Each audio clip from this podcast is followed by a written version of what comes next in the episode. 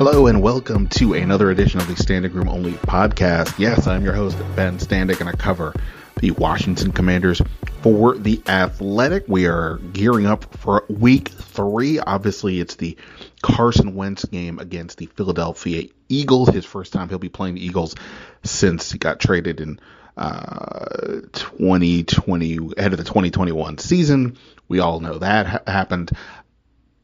We're going to talk about that. We're going to talk about this game. We're going to talk about the last game, where this team is in general, with two fantastic guests. Uh, former Washington head coach Jay Gruden joined me on Wednesday to break down what he saw from that game on both sides of the ball, those defensive lapses, what he's seeing from the offense, um, some other fun topics with Jay as well. In addition, my colleague at the Athletic, Bo Wulf, who covers, sorry, Bo Wulf, I should speak slowly, who covers uh, the Eagles for the Athletic, he joined me today to discuss this game. We got the view from the Philadelphia side of Carson Wentz, that experience, um, and what he sees going forward, and then of course the Jalen Hurts situation. Um, how is he developing, etc. So we'll get to all that. Really fun episode. I'm excited for you guys to hear this here on the podcast. Of course, if you don't subscribe yet, please do so, uh, so you don't miss any episodes on iTunes or Spotify. Uh, the plan is to have Jay Gruden with us all season long, so you don't want to miss that. Uh, in addition, go check out my work over on the Athletic. Had a had a new story up today about how if Ron Rivera is saying the scheme defensively is not the issue, and I think for a lot of us we question if there's personnel changes that can be made realistically because of the lack of depth. It means the starters will have to do better. But how do you get better in season other than just the notion of play better? Um, I talked to some of the guys about that, so you can read that over on the Athletic. A um, couple of quick notes from practice today. Man, is this defensive line uh, beat up? Uh, three players on the on the list today. We have James Smith Williams with an abdominal injury. He was limited. Casey Toohill with a concussion. Daniel Wise ankle didn't practice. Um, Smith Williams told us, uh, told a few of us in the locker room that he thinks he'll be fine. So expect him to play. I don't know about the other two. Daniel Wise told me sort of a day to day situation there. So we will see. Of the nine defensive linemen that started with this team in week one, six have in some way, shape, or form been on the injury report this week, with obviously Phidarian Mathis, the worst case scenario, out for the year with a meniscus tear. So that group has been beat up. Uh, John Allen has been has practiced in full the last two days, so obviously that sounds hopeful there. Uh, Cam Curl has also been practicing in full. Uh, would would think he's going to play this week, and obviously that would be huge for this team, particularly in, in the run defense. Ron Rivera's talked about now talked about that multiple times. Cam Curl's a bigger guy at 6'2", uh, that aggressive mindset. They could use him uh, for sure, especially this week against an Eagles offense that is second in the NFL in rush yards per game and has a mobile quarterback in Jalen Hurts. So uh, that would be huge if he is able to go. Uh, but we will see about that. Also, um, uh, Saahdiq Charles limited with a shoulder injury today. Trai Turner was able to go in full. Wes Schweitzer has been practicing as well, so presumably he will start at center for Chase Roullier. Obviously, a big blow there to lose uh, Roullier. They have not made a determination yet. I, I, don't believe, at least as I'm talking to you guys right now, about whether he'll be out for the year, but it seems like it's potentially trending in that direction. So, um, tough break there for him. There's some probably some long-term ramifications you'd have to consider, right? I mean, two years in a row, season-ending injury. Next year, they save more money on the cap releasing him than keeping him. Uh, so, well, obviously that's a ways off, but something to consider down the line. Um, other than that, I think we talk a lot about this game coming up and where this team is at with our guests. So that's going to be it for me here at the top of the show. But we'll start with Jay Gruden, uh, getting his thoughts. Uh, uh, uh we took a look at, at, some of the film from this game, those defensive um, mishaps, the big plays allowed, what's going on there, what he's seeing with his offense, and then of course, as I said, Bo Wulf talking about Eagles and Commanders Sunday at FedEx Field. Let's do that now uh, here on the Standing Room Only podcast. All right. Um, back to the podcast is, of course, our weekly guest here on the podcast. Uh, Jay Gruden is with us. Jay, appreciate the time as always. Last week, you told us you were at a sports bar watching week one. What was the scene for week two uh, th- this week? Same thing. You got to watch all the games at once. So it's great to sit there and have your eyeballs on the Raven game. Then you got the Commanders on one TV. You got the Jets' great comeback on another TV. It was uh, fun watching them all. I know last week you were saying that this is sort of like your indoctrination into the uh, Sunday ticket kind of watching where everything's at once. Uh, this week in particular, in the one o'clock window, was insane with all the with all the comebacks that were happening. Was your did you feel like your head was exploding watching all that? Oh yeah, you hear somebody scream in the corner of the bar. You're like, what, what, what game is it? And you're trying to find the game. What happens? You know, that's a uh, head on a swivel is what I call it when you're at a sports bar and you hear all the cheering on one TV. You got to find out what happened what what's uh, what's that like? I don't know if one game comes to mind, but when your team comes back like that and you have that, you're like, oh, well, you know, we're dead, we're not going to win. Then all of a sudden, you pull it out of nowhere. What's that? Uh, what's that like? Oh, that's incredible. You know, it's uh, the level, the the emotional roller coaster that you go through as a coach or a player in the NFL or any sport. You're down, you feel like crap, and all of a sudden you start to come back and get the adrenaline rush. And when you do win it and you finish it off, it's uh, it's a great feeling it wears you out though, man. After the game, you're like, holy cow, that's crazy. But it's a lot of fun. Miami, Miami did it. The Jets did it. Um, just awesome to see them come back and win. Do you have do you ever a memory like that where at any point in your career, player or coach, whatever, that that stands out? Right. I think the biggest one was our game against uh, Tampa Bay when uh, yeah. you like that, I believe, when Kirk threw the slant to uh, Jordan Reed for touchdown. You know, we had a huge play. Uh, they were up three, and uh, and and Doug Martin broke it down the field, and Bashaud Breeland made an unbelievable hustle play from the backside corner, knocked them out at the one. Right. And if they scored the touchdown, we would have been out of it. But uh, we held them to a field goal, great goal line stand, and got the ball back, and and Kirk let us down there for a win, which is huge because I think I probably would have been fired after that game if we lost it. We ended up winning the division uh, because of that because of that game. Do you really? I mean, do you really think that you would have been? I know, like people probably speculate such things, but did you actually think that? There, there was rumors of it. You know, it was uh, you know, we just hired Scot McCloughan, uh, so I think that could have been a thing where you know he was going to make his decision. But since we won, I don't know if it's true or not, but there were rumors. I was told that that was the case uh, from certain people. But um, you know, just keep fighting as a coach, trying to do the best you can. Unfortunately, we won that game and won the next one, and ended up going nine and seven, won the playoffs. So ended up working out. It did. Well, I mean, yeah, that, I remember that one for sure. That was a that, that was a wild one to say the least. Um, a wild one in Detroit for the Commanders, but in the wrong kind of way. Uh, they tried they tried to come back, didn't do it. Uh, the first half was an absolute disaster. Before we get into some specifics, like as you're watching that thing, what's your what was your big takeaway from that one? Well, uh, clearly one team came out ready to play, one team didn't. Uh, one team made plays, and the other team didn't. That's just sometimes that happens in pro football. You can't really put your finger on it. You can't blame preparation throughout the week. You can't blame this. You can't blame that. Uh, just sometimes one team comes out and they're firing all cylinders, got a lot of momentum, and another team just can't get it back. They try, they try, they try, but uh, next thing you know, you look at scoreboard, you're down 22 to nothing, and uh, you got like two first downs, and the other team's just rolling. So, you know, as a coach, you got to try to do the best you can to get your team up and stay positive and and just take one series at a time to get back in the game. And, and Washington did that to some extent, but couldn't come back all the way. I mean, like obviously, people pour over game tape. They they have analysis. They explain here's what this team didn't do right, what they should do right. But they'd always all that X's and O's talk eliminates the human element, and that's what seemed to be on display at the start of that game. I Detroit was at home. I was there. The crowd was loud. There was a lot of energy in the building. Washington, not just one player, not just one unit, the whole team seemed to be completely lacking of energy, and and you could see it in that first half.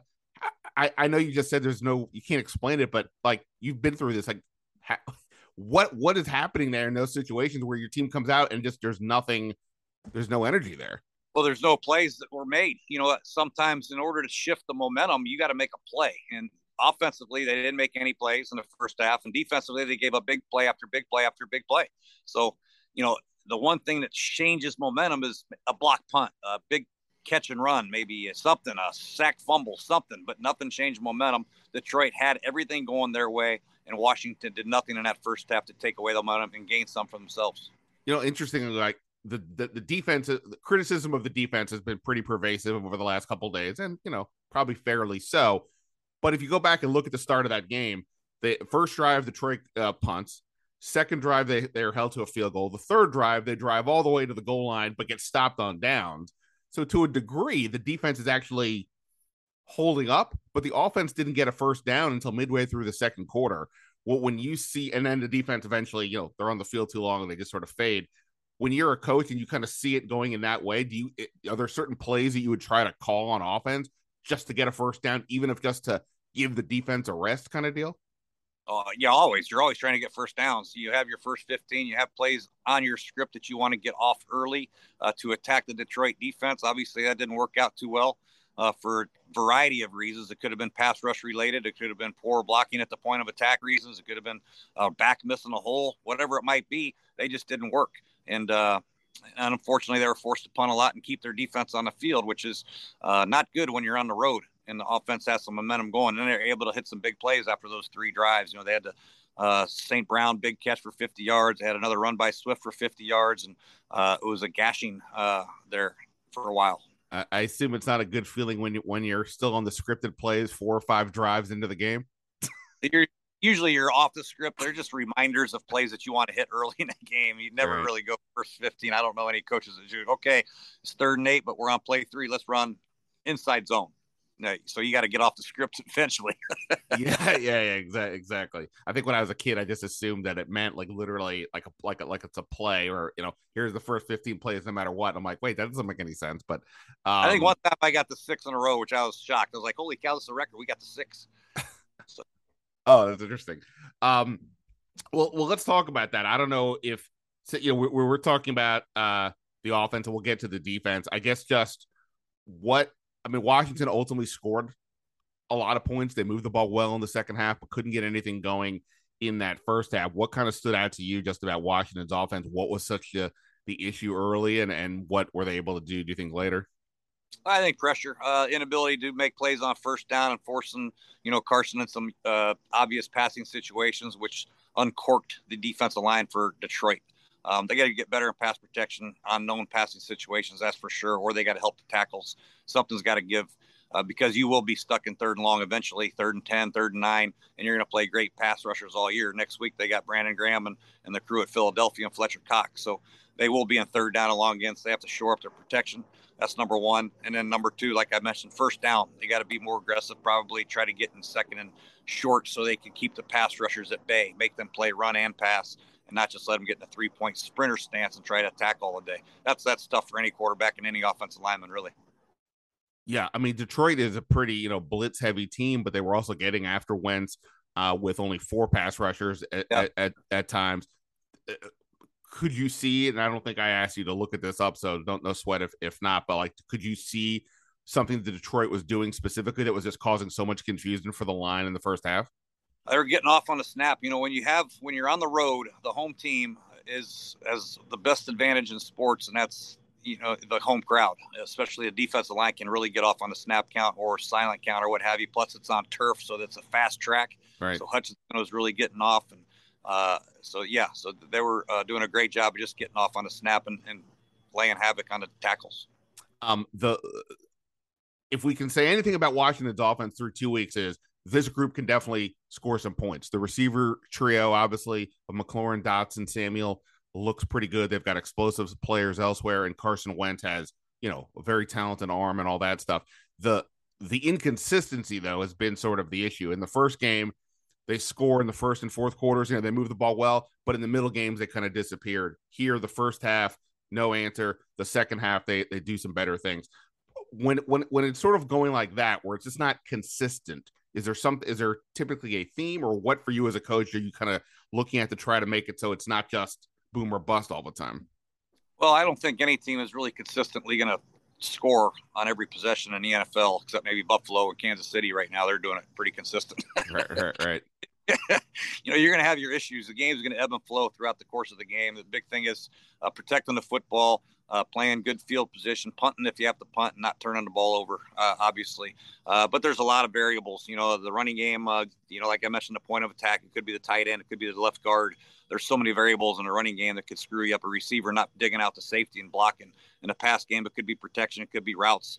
Uh, could be a defense just covers the heck out of you. So Uh, there's a lot of variables. It's very difficult to maintain drives, 9, 10, 12 play drives for 80 yards. Uh, the most important thing is to try to manufacture some big plays too. And uh, Washington has that ability because they have McLaurin, uh, they got Doctson. Those guys could both get down the field and make big plays, and they got a strong running game.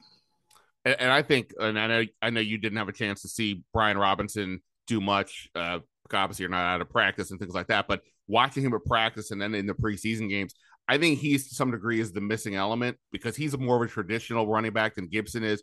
He's going to be able to move forward, uh, get at least some positive yards, and I think that consistency on the ground game I think will ultimately help them because Wentz, just by nature, he's more up and down, and I think that's kind of what they're missing right now. I mean, Gibson's a home run hitter, but you know, play to play, he's not really a guy that's going to be able to help you kind of keep moving the chains. So I really kind of think Robinson will be able to give them something whenever he's able to come back.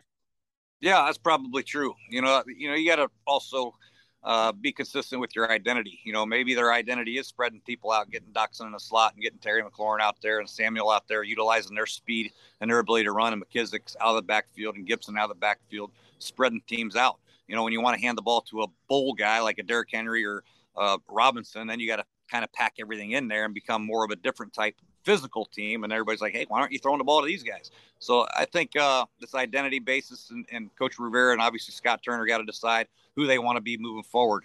Uh, but you're right, Brian is a big, big time back, and he will get the positive yards more likely than uh, the other guys.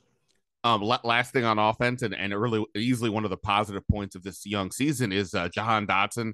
Uh, you know, I got to watch him all summer and you know he's really impressed with his his route running, his hands, his catch radius was talked about a lot, um, his poise for a young player, and now he's come out in the first two games and has three touchdowns. And I sent you one play on his um, on the touchdown in this game, just his move uh, off off the line of scrimmage to get to get open. It seems like he's pretty advanced for a rookie in terms of some of those route running moves. But as from your perspective, what what what have you uh, seen from him? Well, I think you're right. I think the big word you said was poise. Uh, a lot of times, the receivers, especially young receivers, they come in and they want to catch the ball. They want to get in the route so fast they don't set up the, the the concept of the play. The one that he scored on a touchdown was a hard play action pass, and he came off kind of slow to set up the defensive back like he was blocking him, and then he shifted and, and cut across his face and scored the touchdown. I had strong hands going up to get it. The strong hands going up to get it you can see that on tape at Penn State, you know, but uh, the ability to set the defensive back up and have the patience to sell uh, the play, a lot of guys don't have that earlier in their careers, but he clearly does. Whether it's outside uh, setting up a defensive back and bump and run, or inside setting up a nickel defender on an option route, he's got it all, uh, all the tools, and he's got the skill to uh, finish the plays. We, we always talk about like you know somebody is uh maybe the X receiver is saying a specific position, but does a team have a number one receiver type. It's only two games in his career, so I don't want to go crazy. But does he have the basic skill set, do you think, to be that guy? He's obviously not the tallest of receivers, but do you see a guy that could develop into that, or is that type of talk silly yeah, media talk? I don't know. Only a couple games and I haven't seen enough of him to say that, but I do know he has a skill to play both outside and inside. And if they're in a three receiver set, then he can play anywhere, which is awesome. You know what I mean? Uh, so uh, having that skilled slot receiver like Cooper Kupp or Justin Jefferson, guys like that, who are catching all these balls is critical this day and age uh, to work the middle of the field work the uh, inside defenders. Uh, you got to get open in there and then have the ability outside to beat corners like a Darius Slay uh, is very unique in a player. And I think he has proven that he can do both, which is a huge advantage for the Washington offense moving forward. Yeah, absolutely. Um, all right, let, us go to the other side of the ball, which is where a lot of the conversation has been going on uh, the, the, you know, since the game ended. And it isn't just because it's two games into the year and they've looked up and you know they haven't looked so great, particularly in this game. Detroit's offense just really just moved the ball kind of at will in various ways. Um, it's also because last year the defense struggled as much as they did. They brought back the same coaching staff. They brought back essentially the same personnel minus Landon Collins and Matt Ioannidis. Um, when you're looking at this defense as a guy with an offensive mind like you are, what are you seeing out there that's just giving them so much problems right now? Well, you know, it's hard to put your finger on one thing. When your defense struggles as a unit, usually it's unit related. It's uh, scheme related, possibly, but uh, they're not playing as one. Uh, they're not flying to the ball like they should. They're not tackling very well. Um, that's critical when you're playing zone defense. You're playing man. You got to tackle, and they missed way too many tackles. You can't have a running back fall down and get back up and miss, make four people miss score a touchdown on third and 15. I mean, that is just unheard of. Uh, and so they got to tackle better. Uh, obviously, they got to coach a little bit better, but um, they're just not hitting on all cylinders. You know, some players are doing the right spot thing, hitting the right hole like they're supposed to, playing the right gap. Then you get one guy that's out of gap, and and the running back makes them pay. Uh, and then the second level doesn't get them on the grass. So uh, it's hard to point your finger at the D line or just the linebackers or just the secondary. Them as a unit are not getting the job done, and, and they just got to play better. I'm sure we all asked you various questions about, you know, some form of it. Well, is it the play? Is it the players or is it the coaching? And obviously, when you were at the podium as as the as the head coach, I'm sure that's not the an easy question to, to to deal with. But like, how do you, as you're watching from the outside, how do you know whether it? How, what's your assessment of whether it is players or the scheme? Uh, because that's the part that's always the big mystery to us. We don't know exactly the play call and we can watch the tape, but it doesn't always explain what happened. How do you, from the outside, assess that breakdown? That's hard to say. Can you take another defensive coordinator and have the same type of players that he has, and would he be successful? You know, you'll never know that. Uh, do you want to go from a you know a, a zone-based team to an all-man type team like New England or something like that? You have the skill to do that to cover guys across the board? Uh, I think it's a little bit of both, probably. Um, schematically, I think they're just not very sound. They're, they're having too many blowups or too many gaps that are open. Uh, they're not communicating well in the back end on certain things. You can't have St. Brown run a basic crossing route and not be covered for God's sakes and have a 50 yard gain. You know, that's simple communication. Whether that's on the players or coaches, I don't know. But uh, if you're playing man to man, you got him, I got him. That's not that hard. You can't let their best player run free. So there's communication issues. Uh, there's player issues, I'm sure. Um, it all anytime you have a lack of success on defense, everybody's going to point to the coordinator. But sometimes it is player related. They got to play better. Um, uh, you mentioned the uh, St. Brown running over the, the the middle wide open. It was busted coverage. Uh, this is what he had to say after the game. Quote: They just had busted coverage all week. We kind of knew they didn't handle bunches really well, and we knew that going into this week. Basically, well, I'll paraphrase now that basically that if they ran that play, it was going to work. But some uh, Mark Bullock, our, our film breakdown guy here in town, he showed on his in, on his website that there was a Jacksonville play in the week one that similar happened. Jacksonville just didn't throw to the receiver, but a guy got wide wide open. What do you see there on those plays? That the idea that the other team would look and say, "Oh, we can design a play, and we're pretty confident that they're going to blow this particular type of uh, formation." Well, first of all, Washington was in man. If they're in zone, it's no big deal. They get to their zone spots and it's no big deal. But when you're man to man and it's a bunch set, you have to communicate who's got who. Typically, the nickel takes the point. He was on the inside uh, in the middle of the bunch set, and he usually takes the point. Sometimes the nickel will line up like he's on the point man and cover the outside guy, which is looks like what St. Justice or whatever his name is tried to do. William Jackson, on the other hand, didn't get that communication, so they both covered one guy and let the point man run free, which you can't have happen. You know, you got to communicate. If I'm the nickel, I got to get up there and say, I'm, I'm it's top hat or it's truly locked man to man. Um, they didn't get that done. I think it was William Jackson was probably at fault. He was probably supposed to take the point man, uh, especially since it was St. Brown. Yeah, no, that that that's kind of what it uh what it seemed like for for sure. Uh, there was communicate a lack of communication talk th- last year as well. Sort of again to the point of a lot of this seems like it's carryover. What's the how do you how do you emphasize that about these guys to to communicate better, other than just saying to communicate better? Well, you might have to get new guys. You know, if it's as simple as playing man to man, you can't communicate man to man. You might have to get new guys because it's not that hard. You and I could go out there and and whoever else can go out there and at least cover who we're supposed to. We ain't going to cover them, but at least we'll be in the of the area. We know that I got this guy. I'm going to chase him wherever he goes. We're not both going to cover one guy for God's sake. So the players have to take some kind of accountability as well. It can't all be the defensive backs or Del Rio's fault, but uh, that does have to be practiced a lot. When you motion a bunch, line up in bunches, stacks. Uh, that's why the Rams and a lot of the good offenses do that. Try, to create confusion and try to get free access for your receivers.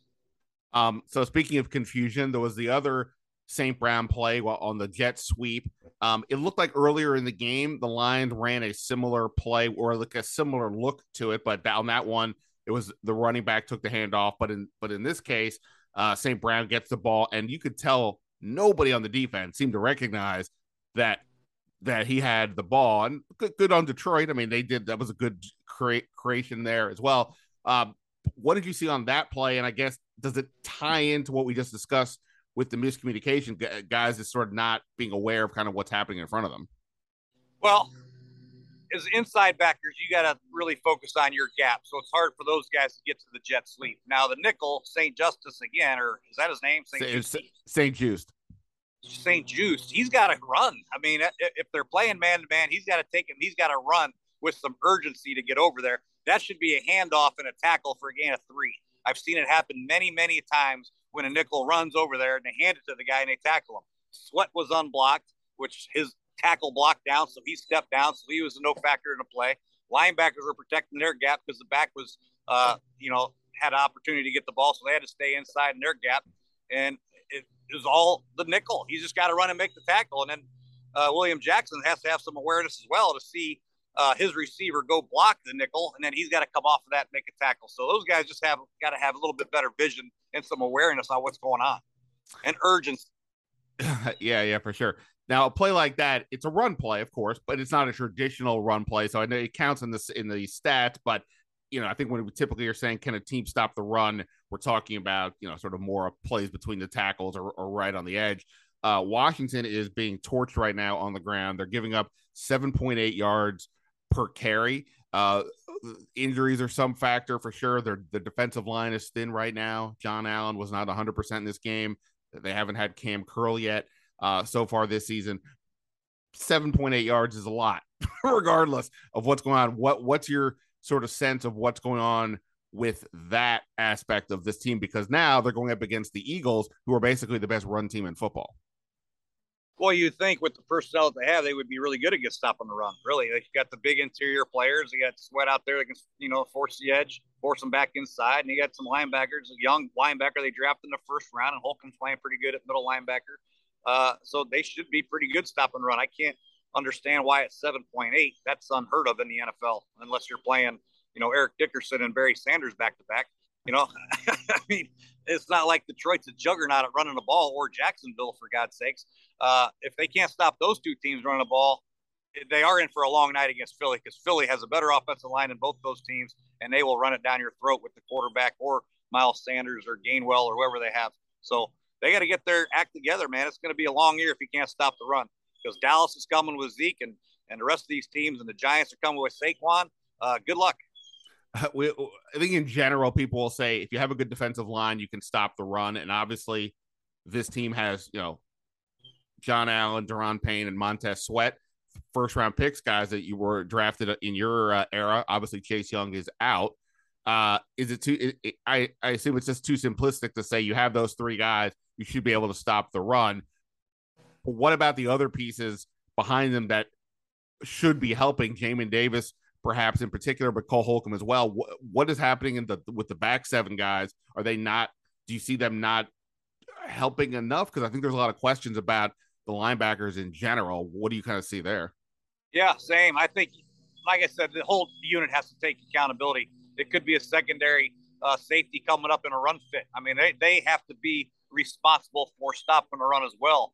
When you're talking about stopping a run, you're not just talking about your front seven or your front four. You're talking about a unit, and it's got to be a physical, all hands on deck type approach. Uh, safeties have to be involved. The corners have to be involved. Uh, so yeah, I, I, don't think you can pin your uh, finger, point your finger at just a defensive line or just Jamin Davis or Cole Holcomb. I think the safeties are a big part of it, and everybody has got to be more accountable to where they're supposed to be and how they're getting there and how fast they're playing uh, when the ball carrier has the ball. Are they pursuing the ball like they're supposed to? You know, you I mean, as I said, the, the those three defensive linemen were drafted in the first round when you were still there, and Chase Young came later. Obviously, he's hurt. When you make that kind of investment in one position, you obviously kind of want to have that group be not just good, they really need to be good. They need to be sort of the dominant force out there, right? If you're going to make that type of investment. And while the players have been good to a degree, it, it rarely has felt like, wow, that line is taking over the, the game. When you're drafting those guys, do you is that sort of the thing? Like okay if we're drafting three defensive linemen in a row you don't know that the fourth one is coming as well. Are you kind of saying hey we're not just we're not just getting good players. This needs to be the strength of our team no matter what. Yeah for sure. I think uh, I, it's always been my belief i might have mentioned this earlier that the most important part of pro football is protecting your quarterback and getting after their quarterback obviously you got to have a great quarterback that's number one but after that you got to be able to protect yours and get after theirs. And that's my whole reason for trying to get better on the defensive line. We are kind of old uh, when I got there on the defensive line. We needed a uh, some better players and some became available, so we took them. Uh, but they can get double teamed. You know, the center and guard can double team Daron Payne, and the tackle come down and, and block Jonathan Allen. That frees up the linebackers. They have to make the plays. You know, if they're running jet sweeps, Payne and Allen ain't going to make the play. The nickel's got to run over there and make the tackle. They can't give up 50 yards. That's not Payne and Allen's fault. Right. That's the nickel or the corner not coming off his guy and making a tackle. So, you know, I think Payne and Allen will they'll, they'll still uh, continue to do their job and do the best they can, but uh, they're going to need some help. Um, and then, like we said, we mentioned the Eagles are on deck. They not only have a good run game, they've got an you know very mobile quarterback Jalen Hurts. Not to mention uh, some stud receivers, AJ Brown, DeVonta Smith, Dallas Goedert. Uh, going to be a challenge for sure. Uh, you know, as you're thinking about this and having seen these teams play, what's your, you know, what, what do you think is sort of the key to the game for Washington on either side of the ball? Uh, well, they got to obviously what we've been talking about. They got to stop the run somehow. Um, you know, I, I, they got to get, they got to force Jalen into known passing situations. Although he's proven that he's just fine in known passing situations, but uh, Jalen's not quite the same on third and eight as he is on first and 10 or second and three. Um, and their playbook's not as good either. So they got to try to figure out ways to get them on third and long, uh, get some pressure on them, keep them in the pocket, and uh, make some plays, uh, create some turnovers, have some fun. I mean, have some energy on defense. Um, so that's that's gonna be critical. And then offensively, they got to maintain some drives and keep Hurts off the field. Um, pound the ball, try to pound it between the tackles if they can.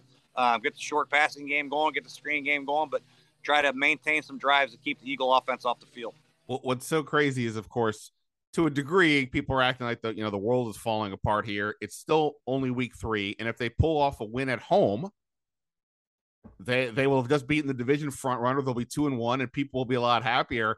But like right now, it feels like uh, the you know the sky's falling down. It's such a, this is what's so weird about this sport. Because the only one game a week the narrative changes so dramatically or it can change so dramatically week to week. And uh, that, that that's what makes it so fun i guess as well. Well i think that the scary thing is like you know, i think people are okay with the way the offense is playing. You're going to get stalled from time to time have a terrible quarter or maybe even a half but they feel like the pieces are there where they can compete with anybody that they play defensively i think is where people are starting to be a little fearful when you're giving up points to jacksonville and detroit uh, and then you still have to play the likes of Philadelphia and you can't stop the run. I think that's where people a little bit shaken. Uh, but you know, there's like you said, there's a lot of games left, and, and, I'm sure the defense will change up a little bit, try to get more people in the box to stop the run, and that'll make more pressure on the corners. But they're going to step up and, and cover tighter coverage, play tighter coverage. Um, before I let you go, you watched because you were at the sports bar. You watched all the games. Uh, you got to see a whole bunch of stuff. Anything from any of these other games just stand out to you as a guy who obviously has done what you do? Anything impress you? uh, some play call, some scheme, some individual play? Uh, not really any play calls, but I think the speed of when you watch live, you watch Jaylen Waddle and Tyreek Hill run.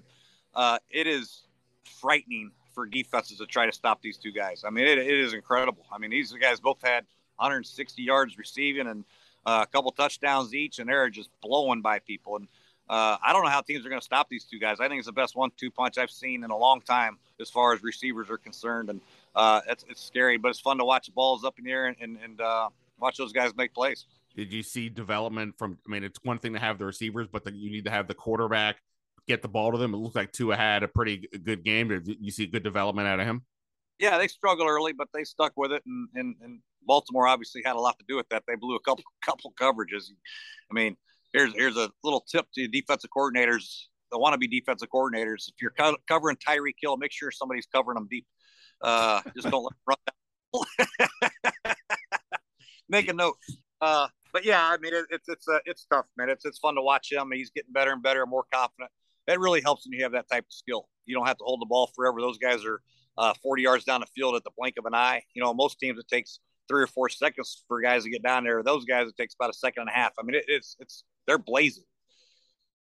Yeah, no, ab- ab- absolutely. I mean, it was a fun uh, watch uh, on the uh, to see the highlights of that comeback. Uh, Jay, always a blast. Appreciate the, the, the time as always, and uh, we'll see what happens this week in Philly. Good luck at the sports bar if you go back there on uh, on Sunday. If you you know, if you, uh, I'm waiting for you to tell me next time. You're you've become such a regular. They're just going to call you. You're going to be like the norm of the bar. They're just going to yell Jay when you walk in. Uh, unfortunately, that's uh, a lot of bars around here. They do that. So.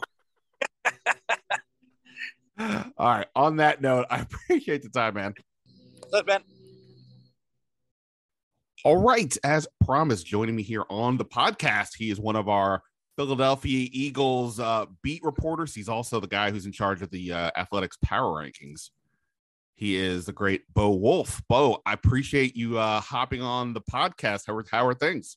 Things are good. Thank you for having me, Ben you, have got that extra duty this year of the of, of the power rankings. Uh, does that uh, do you feel the the extra pressure there because you it's you know it's always like when you're covering your own team. You know, some people in the fan base think, oh, this guy, whatever. Sure. But now you've got all the fan base that's going, oh, you, you don't like my team or whatever it may be. You are you feeling that or are you just like, eh? Yeah, I don't think I had a a, a, a real understanding of um, how seriously people took power rankings for their teams uh, it to me it's like a fun way to just go through the league and and give some thoughts. But yeah, I think there are uh, I think there are some people who get who get pretty angry in the mentions. Uh, is there any like team so far that you've just been like surprised by uh by any fan base that you've just been surprised by in particular? Uh that's a good you know what surprised me before the season in like my in my pre-week one power rankings. I was surprised at the amount of Lions fans who are like vehemently pro Jared Goff. Like hmm how dare you question this guy? And I mean, having having watched Jared Goff from afar for his entire career, I thought that was pretty surprising. Like he doesn't seem to me like a guy who would engender either uh, support or uh, like thinking that this guy is your long term answer. But through the first two weeks, he hasn't been bad, and, and both of us, the Eagles and Commanders, have seen that. So I guess maybe they, they were onto a little bit of something. Oh, we we have. I was going to say the Detroit Lions in general to me looked like the you know they look the, good. They look very good last week, and the opposite, they scored a bunch against you guys as well. You know, it's interesting because this actually ties into a, a person who will be central to this conversation, of course, Carson Wentz, in that I I've been saying like I think the national narrative that the Washington made a bad choice in getting Carson Wentz. What's sort of lost in that for a lot of people is recognizing how bad Washington's quarterback play has been in recent years. Carson Wentz is easily their best quarterback since Kirk Cousins or maybe a healthy Alex Smith. Uh, the, you know, they've had a lot of. What about like the first series of Ryan Fitzpatrick, or did we even get to that? we, we, we got a little bit of that, but okay. yeah, Ryan, Ryan Fitzpatrick didn't even complete a pass to Terry McLaurin, so I don't even know if it uh, if it counts. But like, but but in Detroit, they had Stafford forever. Yeah, so it is odd. It doesn't feel like so. Like we're here, it's like oh, that's Wentz, a good point. Pretty good. Stafford was like, you know, Goff isn't as good as he is. You would think that they wouldn't be as enamored. Yeah, that's a good point. I don't understand it either, but but I mean, I don't know. Maybe they were onto something. well, we'll, uh, we'll see. Kudos to Detroit; they've looked good so far. Um, you know, it, it's only two weeks into the year, and coming off a loss here, we're already hearing a lot of "it's still early, it's still early," uh, which is reasonable. But I almost imagine that after two weeks, you and I have a different view of the, the notion of it's early still, because for here, the, the question, a lot of the questions on defense are the same ones we've been asking for over a year now. The defense really stunk last year for the most part, being honest, and they didn't look that great in week mm. two. Where, but for you guys, it's like, oh, this is kind of a new world to a degree. I mean, it's a lot of the same pieces, but adding AJ Brown, adding some of these other pieces, it feels like you know the Eagles have gone from oh, can they make the playoffs to oh, can they win the Super Bowl? So I imagine this is like early in a positive way on your end.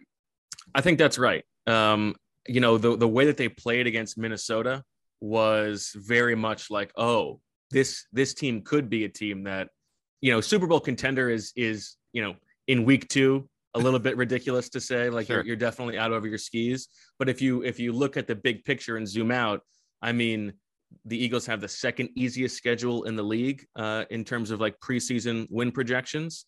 Um, there's a path for sure to getting the number one seed if they play that well. Um, like the, the, as you talked about, the AJ Brown addition on offense has really changed things and opened things up. Jalen Hurts through two games seems like he's taken a little bit of a leap, and the defense, uh, which was not impressive against Detroit, uh, bounced back and played very well against Minnesota. They had made offseason upgrades at every level in terms of, you know, Jordan Davis at defensive tackle, Haason Reddick at the edge, Kyzir White at linebacker, James Bradberry at cornerback, and Chauncey Gardner Johnson at safety. Uh, so that you would expect that they would take a leap.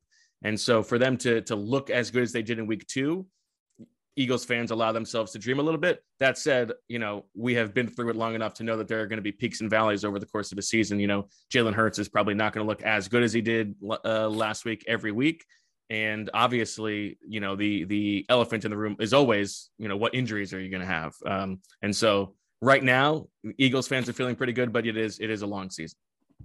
Yeah, no, no, no, no doubt. But uh, what's interesting, so Jalen Hurts is right. He's on. I haven't had my coffee yet. He's on his rookie contract still, right? He is, yeah, year three. Right. So, so that's what's also interesting about looking at these two teams. Um, you know, obviously the Eagles made the playoffs last year. Washington didn't, but they were kind of in the general level-ish area. The, beyond the fact that Washington didn't have much of a quarterback, or no disrespect to Taylor Heinicke, but they didn't have a quarterback that they or Garrett Gilbert, right? right, right, as you guys saw, right. Um, but they didn't have a quarterback that they felt was, you know, somebody they wanted to to build build around for the course of a season. So they they think they did that now. The difference is that Carson Wentz's contract with a $28.3 million cap hit this year to them prevented a lot of other things from occurring. They really did almost nothing else of significance from the veteran market in the offseason. You guys, it felt like every other week it was mm. another yeah. another move, like you mentioned. And that's where it felt like the, it feels like at the moment the gap between these two teams has changed because Jalen Hurts is playing at a pretty good level on the rookie deal. And while, as I said, Carson Wentz has looked pretty good through two weeks, he costs a lot more money. And this is the rub. You're seeing this right in Seattle right now, where, where all this, uh, all these former players are, are, ripping on Russell Wilson because like Pete Carroll chose the, him over the defense. Well, this is what happens when you when when the money is what it is at that position. So that that's what's kind of interesting to me about this how these teams have been built uh, because of these quarterbacks on some level.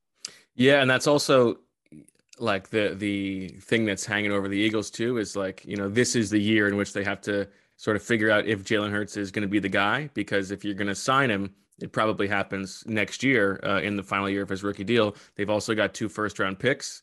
Uh, they've got the Saints first round pick next year, so you would think that if they're going to move on, now would be the time to move on. But if he continues playing like he's playing, uh, I don't think that's going to be the case. I think I think they will sort of commit to him long term. And the, you know, I do think that the quarterback contract thing is is overstated a little bit to some degree because if you have the right people managing the cap, there are ways you know of pushing things forward and and loosening uh, your restrictions a little bit. But in in terms of like, you can't just go trade for AJ Brown and sign you know, Haason Reddick and all these different things if you have a guy making what Carson Wentz is making. I think you're right. right, right. Obviously, we've seen the Rams clearly doing some voodoo over there with the cap space. On the other hand, they're also, you know, they they have no depth, relatively speaking, and other teams are trying to value depth. I guess I don't really know what Washington's doing to be honest, because their depth is sort of questionable to me on defense. But people have heard me uh, go off on that enough already. Um, I, will admit I'm not the biggest Jalen Hurts fan, or at least coming into the year, I, I, wasn't. I wasn't. I'm not somebody who's thinking, "Oh, this is the next guy." I, I liked him in college, but you know, to me, there's a regular season quarterback and there's a postseason quarterback. And in this in season, teams are not making switch. They're not completely flipping over their game plan to deal with a specific quarterback. Whereas in the postseason, you are. And can you make the necessary throws, etc at that point. But we're way away from there. So right now he's looking pretty good. What was your view of him coming into the season and has anything changed for you based on what you've seen so far? Yeah, I mean, I think I think it has evolved, um, and I think you know the party line within the Eagles organization has always been: we don't know what Jalen Hurts' ceiling is, but we feel very confident that whatever that ceiling is, he will reach it because of the way that he's wired. Um, everybody uh, is like enamored with Jalen Hurts, the guy, the worker, the leader. And so if if there's like if there's like top five, top ten quarterback potential there, he's going to reach it. They feel confident about. Um, the the the hangups with Jalen Hurts have always been, and like Nick Sirianni said this himself last year at the combine, um, like passing the ball downfield in terms of reading and and accuracy. And I think there are margins where he can improve those things where it's either you know improving in terms of getting the reps and and seeing defenses uh, over the course of a season. He has talked a lot about this is the first time that he's been in the second year of an offense since he was in high school. And uh-huh. i always like does that really matter? But but he says it matters a lot. And, and I, I, believe that there's like comfort in that and uh and knowing what to anticipate when uh you call a play and what the defense is going to respond with. And like the the the running is it's sort of pushed to the side a little bit, but he's such a good runner.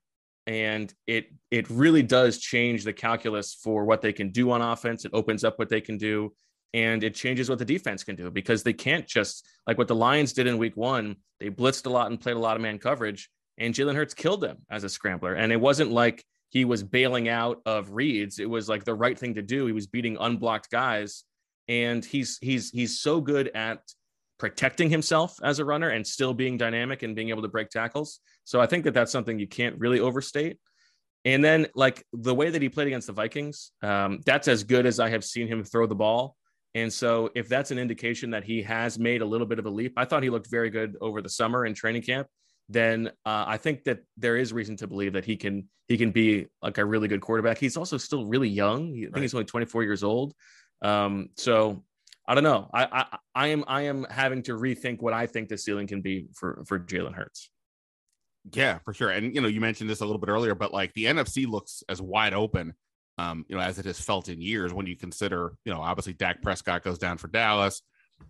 You know, Aaron Rodgers and Tom Brady, you know, great quarterbacks. They're also, you know, up there. We'll see how, how that goes. Green Bay mm-hmm. obviously lost receivers, and then after that, I, you know, a lot, lot of questions. So there's definitely room for you know a guy like that, a, a, a, another team to slip in, and if Jalen Hurts is a guy that's ascending, you know, then who knows where uh, where Philly's uh, ceiling is. Um, the, the, the run game, you mentioned his running ability, but the mm-hmm. run game in general, I think if when people ask me what what are what's the most concerning element of this game for Washington, I mean they're they're giving up almost eight yards a carry on the ground now. Yikes!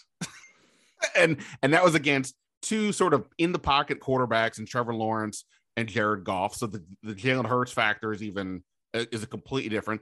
But then there's the the, the, more traditional running game, and and the Eagles are what second most rushing yards per game, I think, in the league right now. Uh, what what is the what is the secret sauce there to why the, the ground game is is really effective for these guys this year beyond just Jalen Hurts? Well, I think I think Jalen Hurts is a is a big part of it, and it's not just you know the yards that he gets himself but it's the numbers that he changes up front because defenses have to account for the fact that he could run right? And so uh, you you couple that with what i think is the league's best or you know one of the top two or three offensive lines. And it's it's the most running back friendly offense in the league i think on a, on a per carry basis right? Because uh, you're running behind Lane Johnson and Jordan Mailata and Jason Kelce and Landon Dickerson, who was a second round pick last year, and, and Isaac Seumalo, who's been a starter for a long time.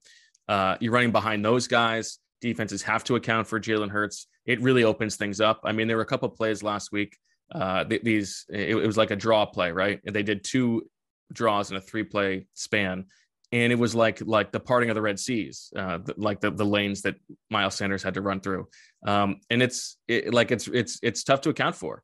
And you know, last year the Eagles made the playoffs basically because they they totally turned the dial from being uh, pass happy to the the most run heavy team in the league over the second half of the season, and they're not you know fully tuned that way right now because they've added so many weapons on offense and because they think Jalen Hurts has made a bit of a leap, but when they want to run the ball, they they pretty they usually can. And like for instance, the end of the game against the Lions, they had a four minute drill basically to, to close things out. They needed to get a couple first downs, and they were able to do so. But it was close. Like Miles Sanders was almost stopped behind the line on a third and two, and then they also had to convert a fourth a fourth and one quarterback sneak. And so it's not it's not always uh, that easy. But I, I think it is something that that teams have to account for. Like this is a this is a very good rushing team.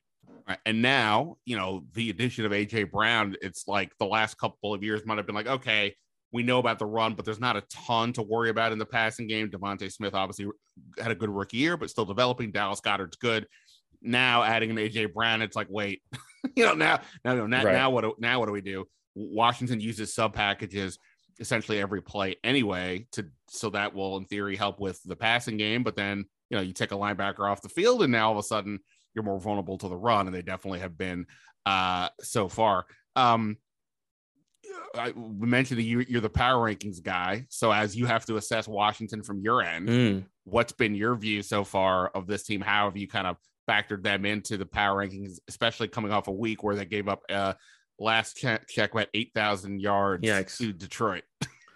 well, I mean, I guess uh, it's it's we're still at the point of the season where it's hard to to tell whether like a performance like that is Washington's defense being bad or the Lions having a better like rushing attack and better offense than than we thought heading into the season. Right. Um, I, I guess I was impressed with um, in terms of like the offensive scheme, how much they're spreading the ball around. Um, I think I, I noted that that Washington is the only team in the league that has six guys with at least like 70 receiving yards so far through two games. No other team has more than four. Um, and so that was, you know, you give credit to, to Scott Turner for the way that he seems to be spreading the ball around and, and a little bit of credit to Carson Wentz. Um, you know, having having lived through the Carson Wentz experience, and I know that we'll get to that. Um, I'm I'm skeptical uh, that there are not going to be you know games where he uh, you know is the reason that they lose. But I don't know. You tell me. Like, uh, is the defense that much of a concern, or is it an is there an expectation that they'll bounce back to being like average?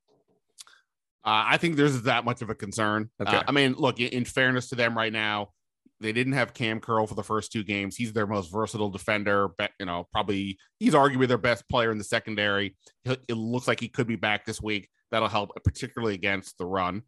Chase Young, obviously out as well. Now, he wasn't that good when he played last year before the knee injury. Nonetheless, you, you know, from the explosiveness, the upside play, the talent, that's a significant loss. So that's a thing that said, yeah, I think there's definitely concerns, particularly the linebackers are kind of, uh, you know, uninspiring. we can say, I guess. All you need to say, yeah, yeah. I mean, they're still waiting. That sound was all you needed to say. right. They're still waiting for Jamin Davis to sort of turn the corner. He still looks too indecisive out there. Um, and I'm really wondering. We've seen that the opposing defenses try to go after him the first couple games. It's not been like a, a, a train wreck on every play, but there's been enough times where uh, other teams can make that can make them pay. And the secondary communication issues were a problem last year. They seem to be a problem uh, so far this year. Detroit basically said we recognized on tape if we ran a bunch formation that they would be confused. And sure enough, Amon, Amon-Ra St. Brown had a busted coverage for like 50 yards, 49 yards on a play like that. So I think there's still some reason to be concerned. They obviously have talent on the line. Uh, but John Allen was not is not 100 percent right now, dealing with a groin injury. So, uh, and then as I said earlier, they've just got limited depth options. So it's not like you can even say, well, if this guy's struggling, let's go this way. They just don't seem to have a ton right now. So it is to me a bit of a concern to say the least. Um, but like I said, Kam Curl back this week. We'll see how that goes. I think that'll be particularly helpful against Jalen Hurts. Um, so so we'll see. But um, you, you mentioned Carson Wentz. I guess let's just go there. Uh, from your perspective, if you have to put sort of the, you know, summary of the Carson Wentz experience, when you look back on it, what was it? What was it like for you? Well, I mean, there's like, there's two parts, right? I mean, 2017 was was unbelievable. I've I have not seen a quarterback uh, in person play at as high a level as as Carson Wentz played at in 2017. Um, he was awesome. But like the last two years of, of Carson Wentz, and especially 2020, and, and then watching him in Indianapolis in 2021, um, it seems like something is is broken to some degree. Um, his, you know, his unwillingness to ever give up on a play in the pocket is a real concern, and it's the kind of thing that um, like for a for a quarterback who's been in the league as long as he has, it's sort of childish, right? Like you you would imagine that you you have to learn at some point that you can't just sit there and sit there and sit there and like just because a guy runs behind you doesn't mean that he's not coming back. Right. Um, he, he he just doesn't have that pocket awareness, and he doesn't care enough about protecting the ball. Now, uh, I was talking about this with uh, with Robert Mays uh, a couple weeks ago. Like, I, I do think that for the Commanders, it makes a lot of sense because there are things that he can do that that open up parts of the field that were not open up to, to the offense last year, right? 100%. Um, he has a good arm, obviously. He can get the ball downfield, and so it's more of a, like a week to week variance instead of having like you know like a like a Gardner Minshew type who can uh like who can be steady uh, he's actually not the best example but like a like a caretaker who's going to be able to you know pick up six yards on third and five maybe but not throw the ball downfield. You're going to have games where Carson Wentz looks awesome and you're going to have games where he's the reason you lose. Um and so like I think that's good because it helps you evaluate the rest of the roster too. Like you've got Terry McLaurin and Curtis Samuel and Jahan Dotson, you need somebody who can get them all the ball uh, in in places all over the field, and he can do that. But he can also hold the ball too long and fumble and try to throw a left-handed pass that gets intercepted, or you know not read the the safety. So um, I'm curious to see how the season plays out. I guess, but my uh, my expectations are that like over the course of the season, he will be you know closer towards like the 20th quarterback than the 12th. right, right. We have not seen a left-handed pass yet. Like it's like on the one hand, like you don't want to see it because obviously that's the growth that you're talking about. On the other hand, it's like, ah, come on, I was promised we're, we're going to get some crazy left-handed passes here. Where, where are we at? But he hasn't done that yet. Um, you know, it's sort of like when you. I mean, obviously, I watched Carson Wentz play, but previously, but it's different when he's with you when when, when you're studying a player every day at practice and you know being around them and all that and so I heard, you know, I read what you guys had said. I, I you know talked to Zak Keefer and Indy. You know, you read other stories and you, you hear about what's to come. But I tried my best to keep an open mind to the situation going in, and then we're watching practices, and like the wayward throws were just like, wow, like it's hard. There, like I've never, I've never seen a quarterback miss so many layups, right? Like just like a running back in the flat, and he just sails it over his head. Like, what is that? Yeah, no, and and you know we would all, like I said, when on the beat, we would tweet it out like our own experiences, and I think a lot of people were taking as we were like sort of busting on Wentz, mm-hmm. and I was like, no, I mean, look, he's clearly, as I said, a best the best quarterback they've had in the Ron Rivera era at a minimum, and he can do a lot of good things for them in terms of getting the ball downfield. And like you mentioned, they they have not had it opens up the playbook in ways they hadn't before. But it was just like, oh, I getting it now. I'm seeing it from my own eyes the, the, the just throwing it, you know, way over the head of a six foot six tight end type of deal. And that's the part that's been uh curious. And you know, you, you mentioned some of the sort of holding onto the ball too long. I, I talked to, to Wentz before the season, and we talked about his aggressive nature and like sort of where did that come from. And he basically said, "Look, I play that I feel like there's a touchdown to be made on every play, even though I know there probably isn't." And he's also I didn't realize he was a Brett Favre guy, which okay. helps explain the DNA as well a little bit. And uh, you know, I hope he has a better uh, post football career. it's not stealing yes. money from people. Right, right, right. He's, we, we talked about Wentz's charity work, so hopefully that's more of the, the you know the, the, the, the thing he's sincerely doing rather than like what you said like Favre is. Um, but uh, I think for now it's still a bit of the honeymoon stage. He's obviously put up really good stats. I think he's the first quarterback ever I saw to have at least 300 yards and three touchdown passes in his first two games for a new team. Um, you know, the, the, the, game against Jacksonville, the, the comeback in the fourth quarter, the two touchdown passes were mm-hmm. as perfect as any touchdown as any passes you'll see um, all year. So I think right now everybody's kind of willing to be like, all right, at least this is a, an entertaining show. He's pretty talented. We'll see what happens going forward, but I am concerned about, as you said, the um, the variance aspects. Yeah, like there's something to be said for like he's willing to he's willing to try throws that some other guys might not make, right? right? Um, and so you're going to get spectacular passes, but you're also going to get crazy looking failures. so based on that, how do you think the Eagles defense matches up with Wentz based on what they're trying to do versus what you just said were sort of his uh, flaws? Yeah, I mean the the Jonathan Gannon defense last year was all about uh, forcing the opposing quarterback to be patient and you know giving up small gains and small gains and hoping that you know, betting that they're not going to be able to remain patient.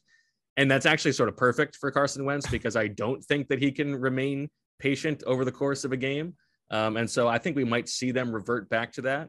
Um, we've seen the defense grow a little bit this year in terms of, you know, blitz rate. Last year, the Eagles were towards the very bottom of the league in, in blitz percentage. They're, this year, they're up to 12th, I believe, according to TruMedia. Um, the pass rush is still not great. They're getting a little bit more pressure, but they have not gotten a lot of sacks. Uh, but a lot of that has been because opposing quarterbacks tend to get rid of the ball quickly against the Eagles, and I know that that's not something that Carson Wentz uh, does like uh, throughout a game. Right. Um, and so it does seem like a good matchup for the Eagles defense.